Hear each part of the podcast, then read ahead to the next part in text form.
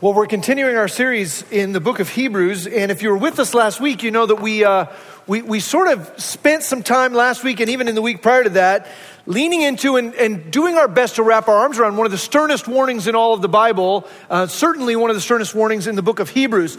There is in uh, the end of chapter 5 and the beginning of chapter 6 a text where essentially the author has, uh, he, he's, he's writing, inspired by the Holy Spirit, he, he starts to talk about Jesus as a high priest in the order of Melchizedek. And then he kind of, he presses pause on that and he says, well, there's some things that I want to share with you, things that are heavy, uh, that are weighty, things that are like the, the meat of the spiritual life. And he says, but I can't share those things to you because you're still spiritual infants. In fact, you're content to be spiritual infants in that you live on milk. You're still living on milk. Instead, he says, you have to grow up. You have to grow up by having your heart and mind trained and grown through discerning the difference between good and evil, living, doing something with the milk of God's word. And so as we come into chapter six, then he says, so let's move on from maturity. Let's not get stuck in this place where we're just repeating uh, ad nauseum the, the basic fundamentals, the building blocks of our faith, but let's move on to more concrete things. He says, and this we will do if God permits. And that's where we sort of got into the heavy stuff last week because he says it's important for you to know that there are people, there are those who have been around the things of faith, right? They've tasted and experienced and seen, and they have some knowledge and understanding of the things of God. But even as enlightened as they are, they have turned away from God. And in that case, if they know who Christ is, if they know what He's done, if they know His value, they've experienced His community, and yet they've rejected it, there's nowhere else for them to go. There is no repentance left for those who've seen and tasted and known who God is and yet rejected Him. Those people, he says at the end of the text we studied last week, are like ground upon which the blessing of God's rain sort of pours, and yet instead of producing fruit and the blessing of God, they produce thorns and thistles. He says at the end of the warning, he says, to those who've just sort of been fakers, those who've kind of sat around the periphery of faith and yet not trusted in Christ, he says, ultimately, those people are worthless. He says they're in danger of being cursed and they're good for nothing but to be burned. I mean, I, I, think we all have to admit, as we walked out of the study last week, there's a heaviness that comes with a text like that. There's a heaviness that goes, I need to pay really careful attention, which was the author's point. But sometimes with a, with a heavy warning or with a stern warning, there's also a danger that it can become so terrifying to us that it almost becomes uh, incapacitating, right? That it almost completely, it, it freaks you out to the point where you kind of don't know how to take next steps. I, um, I had the opportunity to go to uh, Alaska. Just one time in my life, I was on tour with a band, and we went to Alaska, and it was cool. We did a couple of, of concerts there, but we also got to do some sightseeing. And Alaska, Alaska is incredibly beautiful, but the, the weird thing about Alaska is that while being incredibly beautiful, it's also like, it sort of seems like everything in Alaska can kill you. You know what I'm talking about? So, so they'd be like, oh, look at this incredible herd of moose that are crossing the road. Isn't that beautiful? Like, don't get too close because they will pound you into a pulp with their front hooves. Or like, oh, the bald eagle soaring majestically, a beautiful picture of the freedom we have as Americans, but let's just hope it doesn't swoop down and peck out your eyes. You know, like, what does that happens? You know, we, one day they, uh, they go, hey, would you guys like to go out and see the glacier? Apparently, there was this beautiful glacier. I'd never seen a glacier up close. They said, we can actually go out and walk on the glacier. And we are like, yeah, that sounds really cool. So we drive like an hour outside of town. They take us to this glacier, and it's astounding. Like, it's just so beautiful. But as we're walking out onto the ice, the lady that took us out, she goes, Hey, just so you know, um, there are these cracks in the ice, these uh, crevices, and occasionally people, while they're out here, will fall into them. And uh, the problem is that scientists don't really know how deep they are or how deep they go. And so if you fall into one of those, you're gone, baby. That's it, right? They won't even bother looking for you. You will just fall for a while and then presumably, I, I don't know, like get crushed at the wedge at the bottom somewhere and die.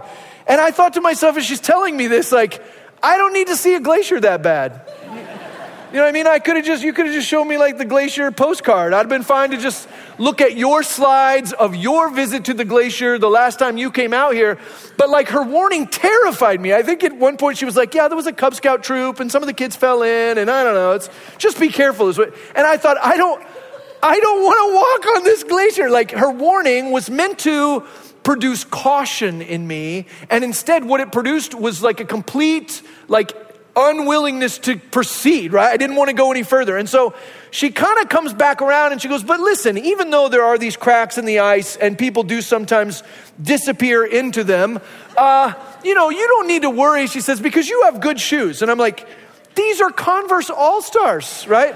I paid $10 for these. I've been wearing them for five years. These are not. She goes, Well, you seem stable, you know, you seem like you've got good balance. I'm like, I can't even stand on a skateboard, you know?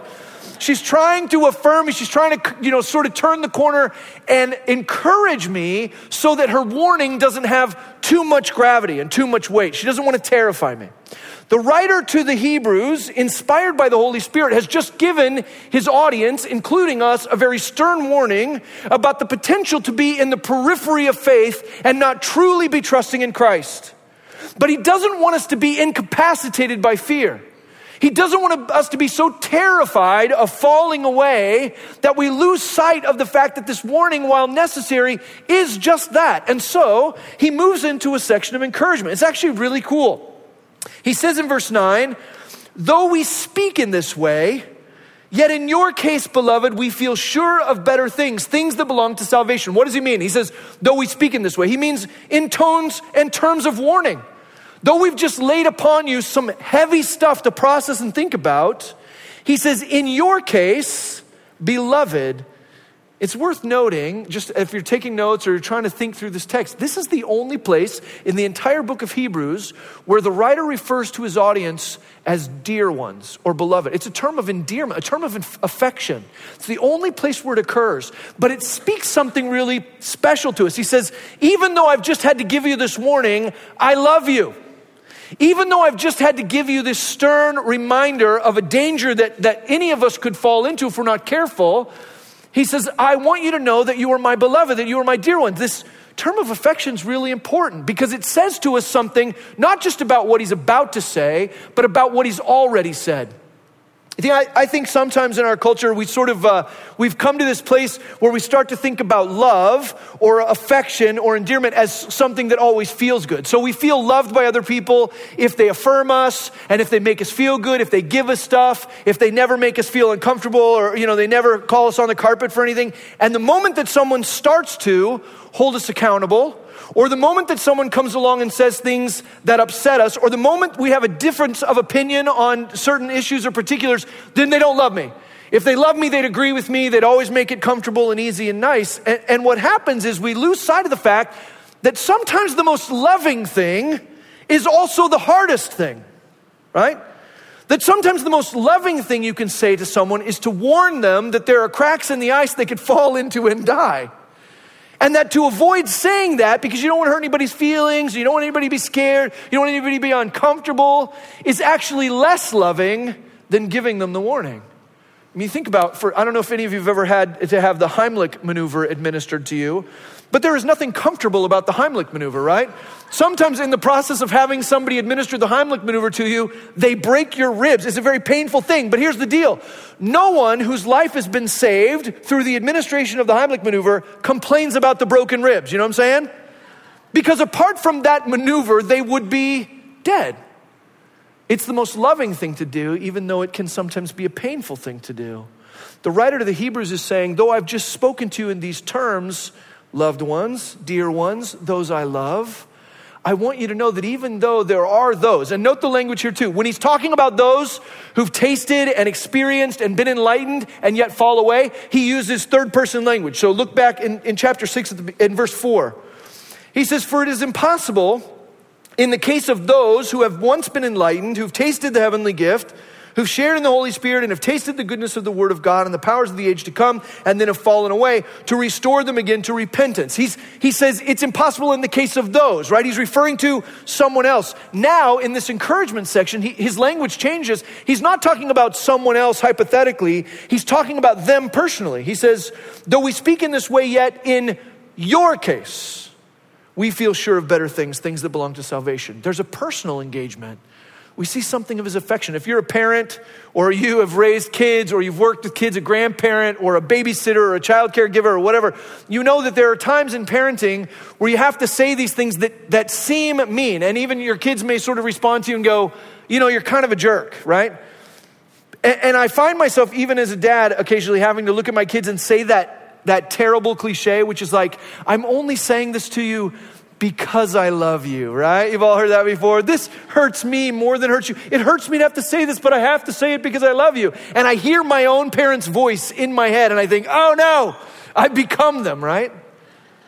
But if you've raised kids, and if you've been around those that you love and that you're trying to protect and care for, you know that there are absolutely times where you have to declare things, where you have to set parameters, where you have to set r- rules and guidelines for people, not because you hate them, not because you want to judge them, not because you want to make their life difficult, but because you truly love them more than anything, right?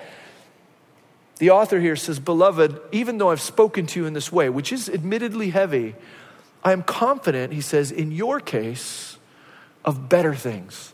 I'm confident of better things. What kind of better things? Well, he, tips his cards a little bit by saying the things that pertain to salvation. He says, We've just been talking about things that are tragic, worthlessness and cursing and burning. But he says, In your case, even though I had to bring that up, in your case, I expect better things. Well, what kind of better things? Well, in verse 7, he gives the illustration of the soil, right? So he's already said, land that receives the rain and produces fruit what? It, it, that fruit is, the, is good for other people, for those for which it was cultivated, and it also receives a blessing from God. Verse 7 says, For the land that has drunk the rain that often falls on it and produces a crop useful for those whose sake it is cultivated receives a blessing. When he says, in your case, I'm confident of better things, things that pertain to salvation, he's talking about both that fruit that is produced out of a life that receives the rain and does something with it, but he's also talking about that second piece, which is the blessing of God on the parcel of land that produces fruit. He says, We anticipate better things. And we don't have to go far to even be reminded of some of the kinds of things he's talking about. If we, if we flip back one chapter to Hebrews chapter 5, when the author is uh, talking about Jesus in the order of Melchizedek, he says in verse 9 of chapter, chapter 5, being made perfect, he, that's Jesus, became the source of eternal salvation to all who obey him. So when he says, I'm confident of better things for you, one of the better things he's talking about is literally resurrection life that's only possible through Christ. I don't think that you'll be worthless. I don't think that you're cursed, that you're going to be burned. I believe that better things are happening. I'm confident that better things will happen. Things like the salvation that is only procured through the death and resurrection of Christ. If we flip back to Hebrews chapter 4, look at verse 16. Verse 4, uh, chapter 4, verse 16 says, Let us then with confidence draw near to the throne of grace that we may receive mercy and find grace to help in time of need.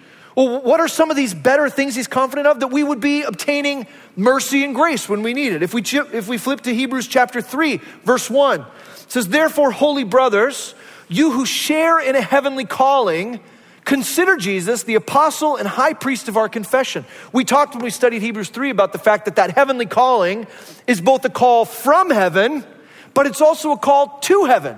That some of the better things that he's confident will be uh, happening in the life of the, his readers is, is this heavenly calling by which God both calls us from heaven and calls us to the kingdom of God, calls us to heaven.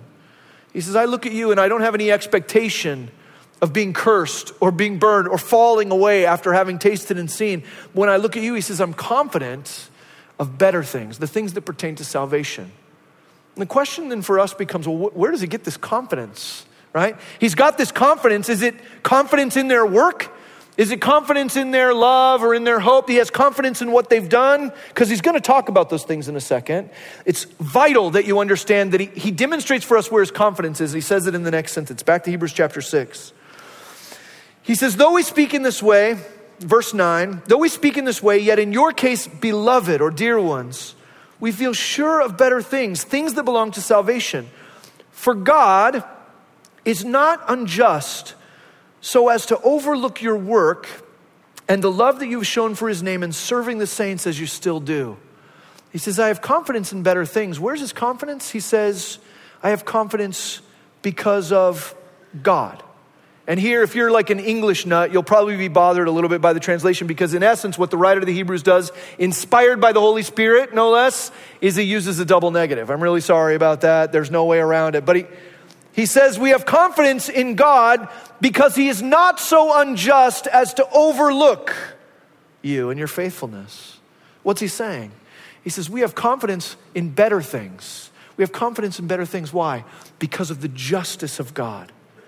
Because God is just. Now, it's funny, when we think about the justice of God, a lot of times we sort of cower from that, right? We go, oh no, God, He's a judge, right? He's going to pour out His wrath, and He's this, you know, we don't, we don't, there's a lot of people who say, well, I don't really like the justice of God. I like the love of God. Can I tell you that His love flows from His justice or His holiness? Those are two sides of the same coin. The same justice that causes God to call men and women to be accountable for their sin. The same God in His justice who says the wages of sin is death is the same God who, who blesses us for our obedience and our faithfulness. But it is His justice that makes that sure. It's His consistency and His holiness, His perfection that makes both of those things true. That He punishes sinners, but He is working actively through the death and resurrection of Christ to reconcile us to Himself. That He will reward those who are faithful. So, why is the author here confident of better things? He's confident not because of who they are, he's confident because of who God is. Because God is not so unjust as to overlook you. There is a reward. I think sometimes we, we can sort of get too focused on rewards. Sometimes we get focused on like doing things to try and make God happy or to make God love us. Remember, we believe that we're saved by grace and grace alone. That the work that God does on our behalf, when Jesus comes and takes our sin upon himself, when he dies in our place, rises from the dead, and extends to us resurrection life, that's a gift and just a gift. But there is absolutely a call in response to that gift to live holy lives. Titus says, the grace of God is teaching us to renounce ungodliness and to live holy lives while we await the glorious appearing of our great God and Savior, Jesus Christ. His grace, the gift of God, teaches us to live holy lives. And those holy lives are not overlooked by God. In His justice, He sees them and there's a blessing. Remember the land that receives the rain and produces fruit? It is blessed by God. He says, I'm confident of better things because of the justice of God, because of the consistency of who He is. Look at what else He says here. He says, For God is not so unjust as to overlook your work and the love that you have shown for his name in serving the saints as you still do. He commends them. Remember what he's trying to do? He's trying to encourage them. He's nervous that they may have sort of been terrified by the warning. And he says, Let me tell you, God is not going to overlook the great things I see. When I look around at the community, he says, I don't see people who've fallen away. I don't see people who just sort of seem like they're flirting around the periphery of faith, but I see evidence of actual love for the name of Christ. He says, God will not overlook your work, which was done because of your love of his name in serving the saints as you still do today. He commends them for their service. You know, I think sometimes when we hear a warning like the one we heard last week, there can be a tendency on our part to go, yep, I bet there's a lot of people around here who are, you know, in danger of falling away. I know a lot of people who are probably religious fakers. I can say there's plenty of those people in this church. I know a bunch of them. And there's plenty of those people in California for sure. And there's a lot of them in America. And there's plenty of those people, you know, and we can become real fatalistic, right?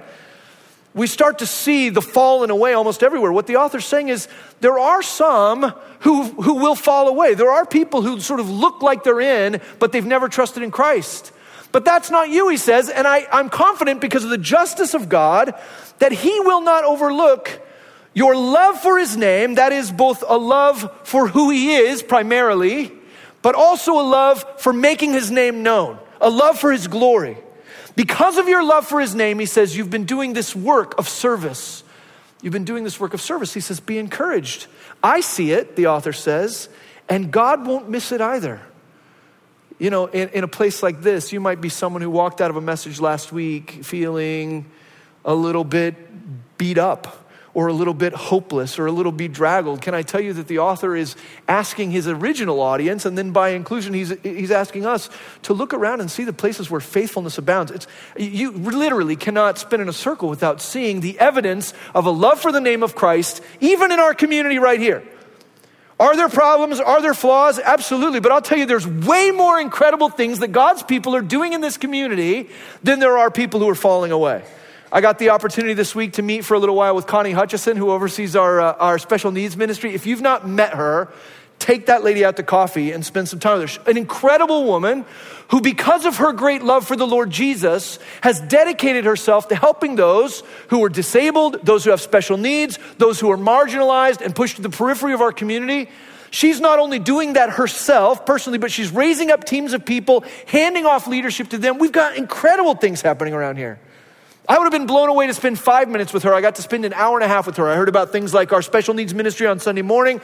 I heard about Rainbow Express, which happens in the summer. I heard about Royal Family Kids Camp, which reaches out and loves on foster kids and has been a ministry of this church for a long time and never had to do a fundraiser, right? Because people just give generously to that ministry. People serve generously. The special needs ministry around here is a perfect example of the work of service that happens because of a love for the name of Christ. They've got their, uh, their Christmas musical deal coming up on December 3rd. Put it on your calendar and be here because it is a perfect picture of this kind of service. I was at. Um, on Friday night, I got to go to the Primagers. That's one of our adult fellowships. I got to go to their, uh, their Operation Christmas Child box stuffing event. They had like a party and they had all these boxes and they're filling them with toys and clothes and all kinds of different things to be sent to people who really wouldn't have much of a Christmas apart from that. Those are people who aren't just filling those boxes for the sake of going, hey, look at us. We're doing something good. Hey, I hope people recognize how much we love the poor, how much we love those who are hurt. No, those people were gathered on a Friday night, and there are tons of other groups doing similar work. Why? Because of their love for Christ. You probably saw on your way in this morning, we've sort of kicked off our, uh, our Boxes of Love Thanksgiving project, right? Where every year we fill up these boxes and we give them to people in our city who are hungry and in need. I think they said last year they were able to give out 800 of those boxes. This year we're trying to give out 850. I mean, that's kind of where they've set their sights. I'd love it if we were able to fill a thousand of those boxes. Not because we want to be able to write that down somewhere or we want to be able to talk about it, but because that's how much we love Christ. Because we love his name and our love for Christ is then manifested in action. He says, I have, I have confidence in better things, the things that pertain to salvation, because our God who is just will not overlook your love for his name that has resulted in tangible action. And not just tangible action in the past. Notice in verse 10, he says, you have uh, the love that you have shown for his name in serving the saints, and then what? As you still do.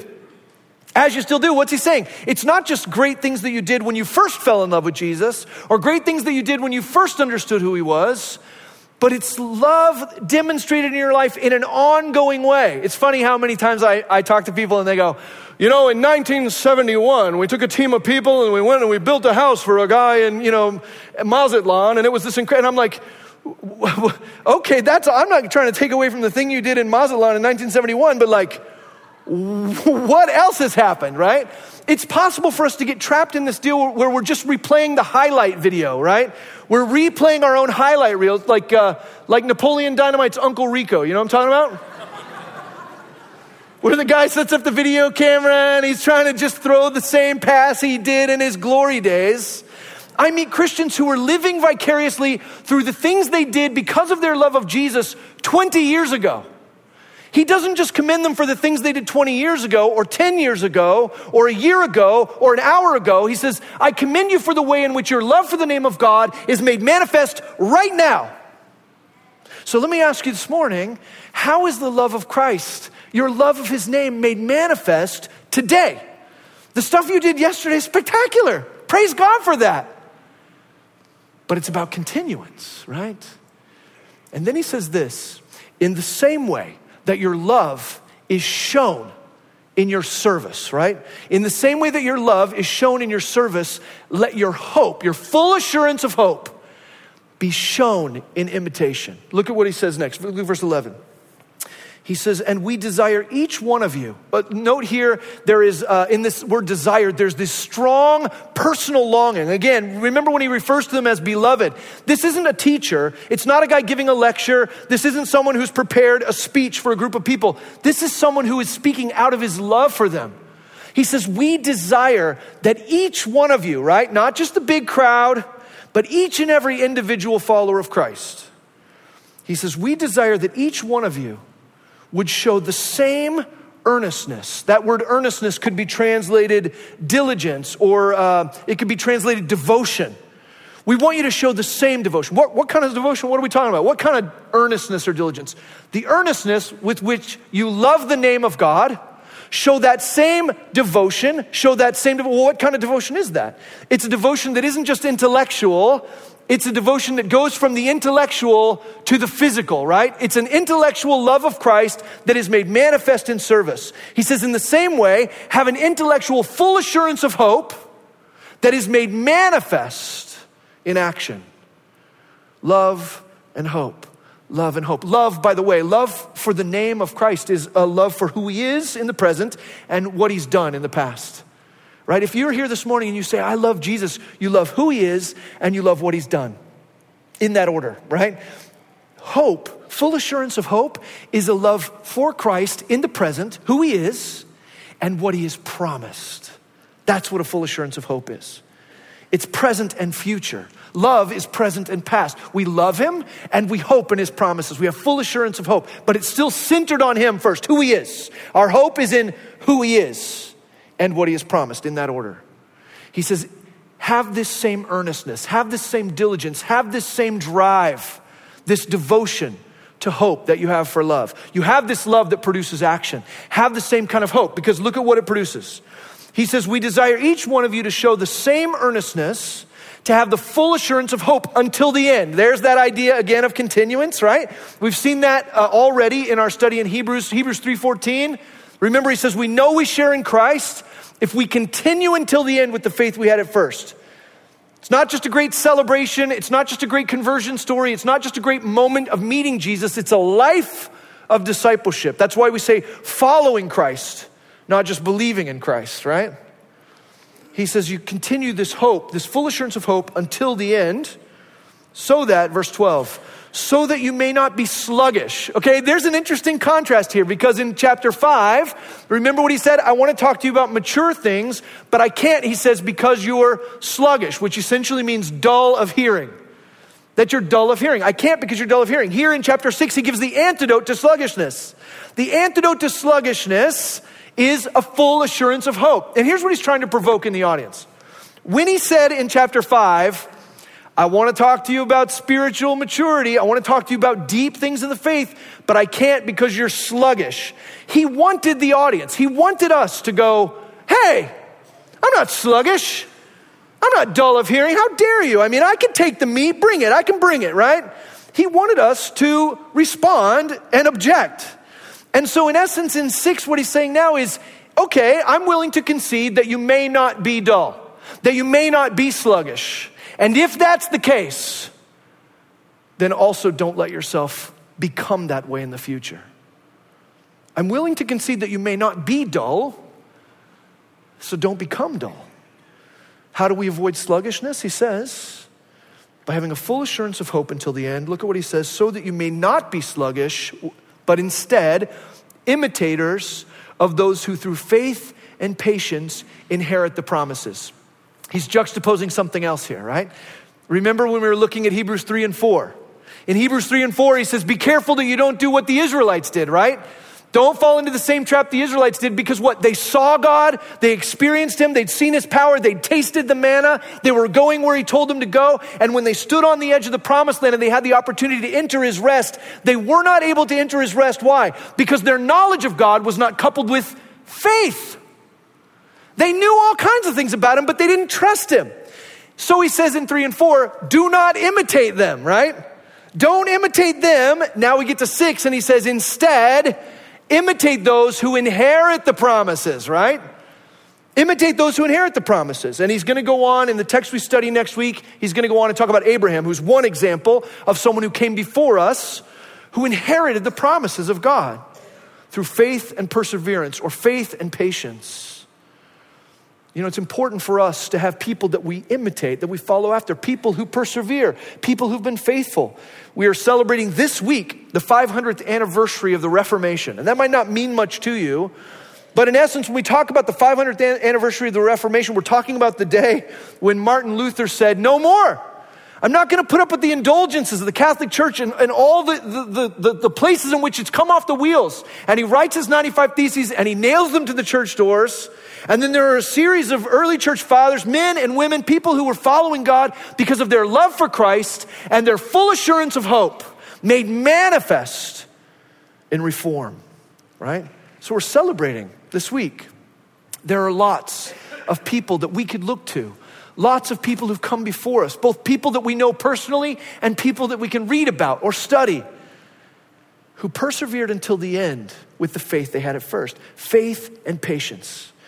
But here's, here's the last thing. I know, I know it's a lot, right? He says this. He says, You don't want to be sluggish, you want to be imitators. I think there can be a sort of a danger for us in a teaching like this to go, okay, fine.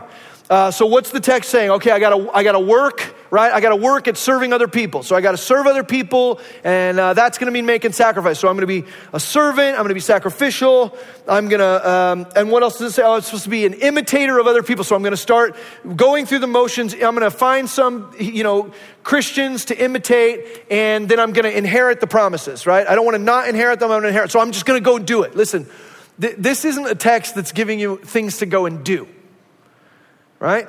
This, there's, no, there's no instruction in the text about things to go and do, and you would make a mistake if you just tried to do them. If you just tried to serve, or you just try and inherit the promises, or you just try and imitate other people, you won't be able to keep that up. It's not sustainable, right? What, what is he talking about here? What does he encourage them in, and what does he commend them for? He doesn't commend them for the things they do, he commends them for their love and their hope.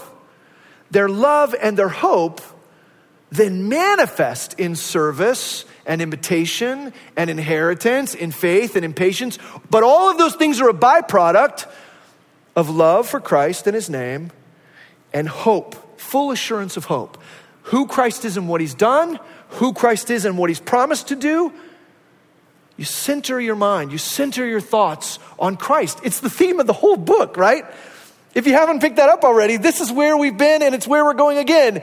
Look to Christ. Fix your eyes on Christ, the anchor of our souls. Having the right and proper understanding and belief and love and trust in Christ produces in us all these other things. He says, even though I've had to share with you some heaviness, my beloved, I'm confident of better things because of who God is you see, because of God's justice, He isn't going to overlook your love for His name that has resulted in works of service for one another and continues to happen. And in the same way, show earnestness or devotion to full assurance and hope who He is and what He will do, so that through that hope, you will be imitators of those who, through faith and patience, have inherited the promises. Is an encouragement to us in the text that those who God will not overlook and who inherit the promises are those who love Christ and trust Him. Where love and hope exist, service, sacrifice, faith, and patience abound. You want to see those things in your life? Look to your love, look to your hope. Center those things on the Lord Jesus Christ, and then the rest of this stuff will take care of itself. Would you pray with me this morning? God, I pray that you would move in each of us to not be so scared of the journey ahead or to be so jarred by the warnings that we would miss the fact that the warnings come from a heart of love. That you warn us because you love us. That you discipline us because you love us. And that in the same way you've given us these warnings in chapters five and six, you also encourage us that you are just and that you see our love and our hope, that you will empower us to live like you, to be a loving community, united in sacrifice for the glory of God. We pray these things in Jesus' name. Amen.